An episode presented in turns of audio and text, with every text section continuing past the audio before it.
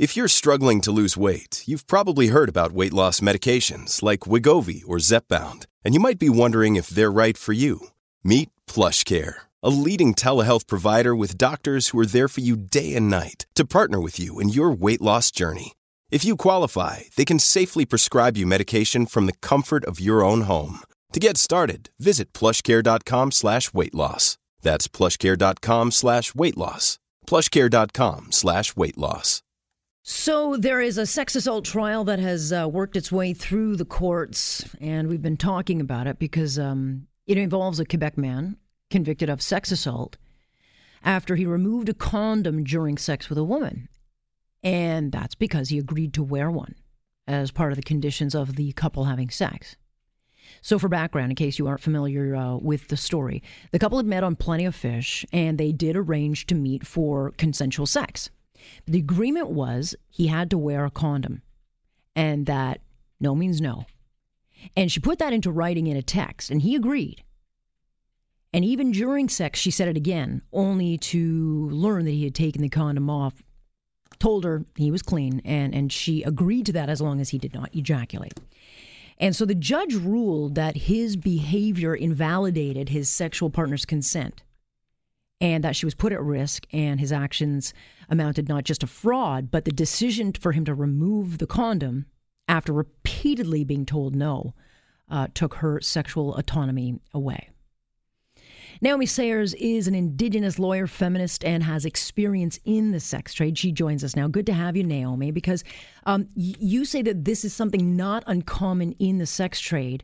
And I'd, I'd hazard to say that, I think a lot of women in everyday life have had this experience in one way or another.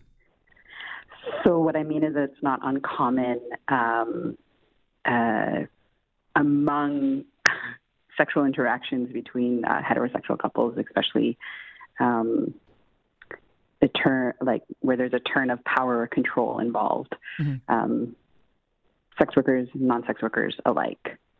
Um, just being my own self, I've had experienced it um, on numerous occasions, and uh, it's pretty traumatizing to say the least. And so, what makes this case? Because I've heard of a lot of, of incidents like this, but this case seems to have kind of uh, caught on and has caught the attention uh, of everybody. What is it about this case in particular that is so uh, unique? Well, I think what's unique about this one is that the lady, the victim, had put it in writing. Right. She texted it and said, you know, sure, you can come over and we can have sex, but these are the conditions. And generally, when those kinds of conversations happen, those conversations happen behind closed doors and there's no texting. Um, but now that we have dating apps, um, easier to connect with people um, for whatever uh, reason you want to connect with them.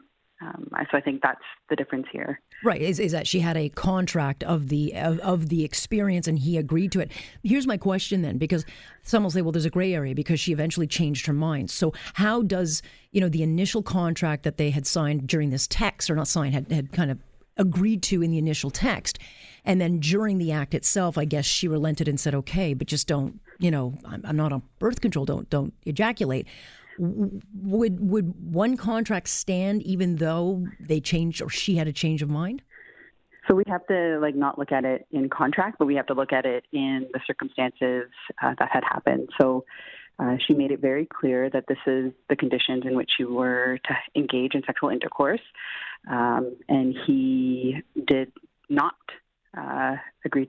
Like he did not participate in that. He, I don't, I, I don't know. Um, the necessary uh, like the the nuances of it, but based on the decision, um, uh, either he removed the condom or it was or he didn't even put it on. Um, it uh, it's very clear though that uh, she was scared and that she didn't consent to it, and that there was some form of uh, uh, you know she said in her evidence that um, she made small talk with him because she was fear, fearful that she would try it again because not only did he do it once, he did it twice, and he did it vag- in the, uh, vaginally and anally. So.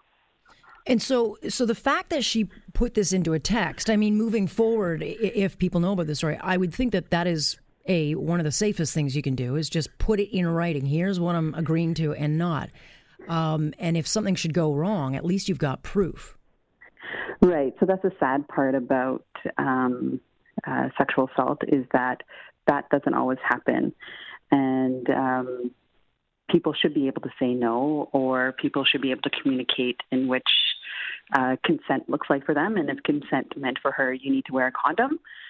Uh, she should like you shouldn't feel that you have to put that in writing because that's a little extreme, and we all know that uh, sex doesn't always play out that way. Right. It, it's yeah. It, there's always uh, you know emotions and and feelings always come into play, but you know had she not had some kind of written exchange with the agreement, uh, chances are this case probably would have gone in his favor.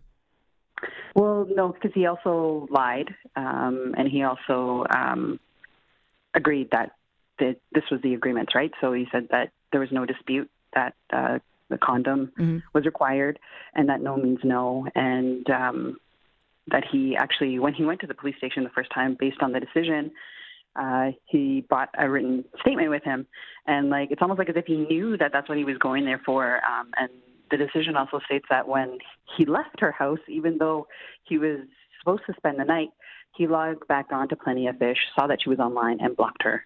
So it's like there's something fishy going on there. Like fishy. a revenge, almost, yeah. yeah.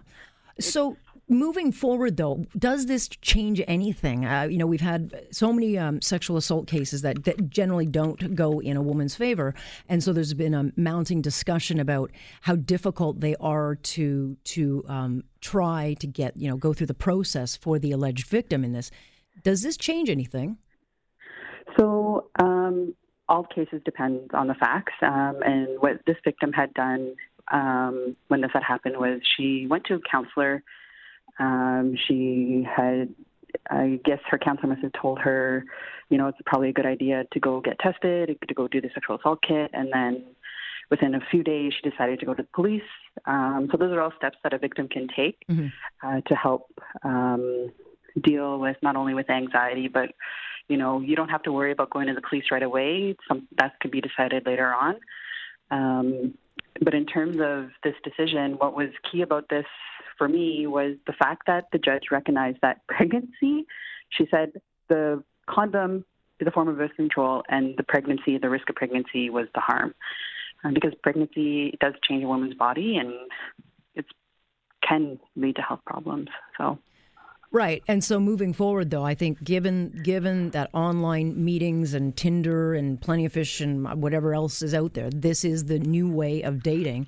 This to me is just uh, just one more level of protection one can give themselves before they get into any um, agreement and or you know uh, arrangement with uh, a partner.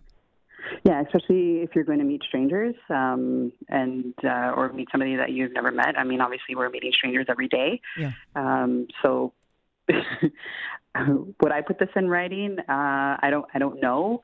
Um, it really depends, but I commend the victim for uh, standing up for herself and for taking that on. But uh, she shouldn't have had to, right? Yeah, well, it's an, it's an interesting case. It's getting an awful lot of attention, but uh, moving forward, we'll see if, in fact, it changes anything. But uh, certainly got a lot of headlines. Uh, Naomi, thanks so much for joining us. I appreciate it. Thank you so much. That is Naomi Sayers joining us on this particular case. I'm Alex Pearson. This is On Point here on Global News Radio.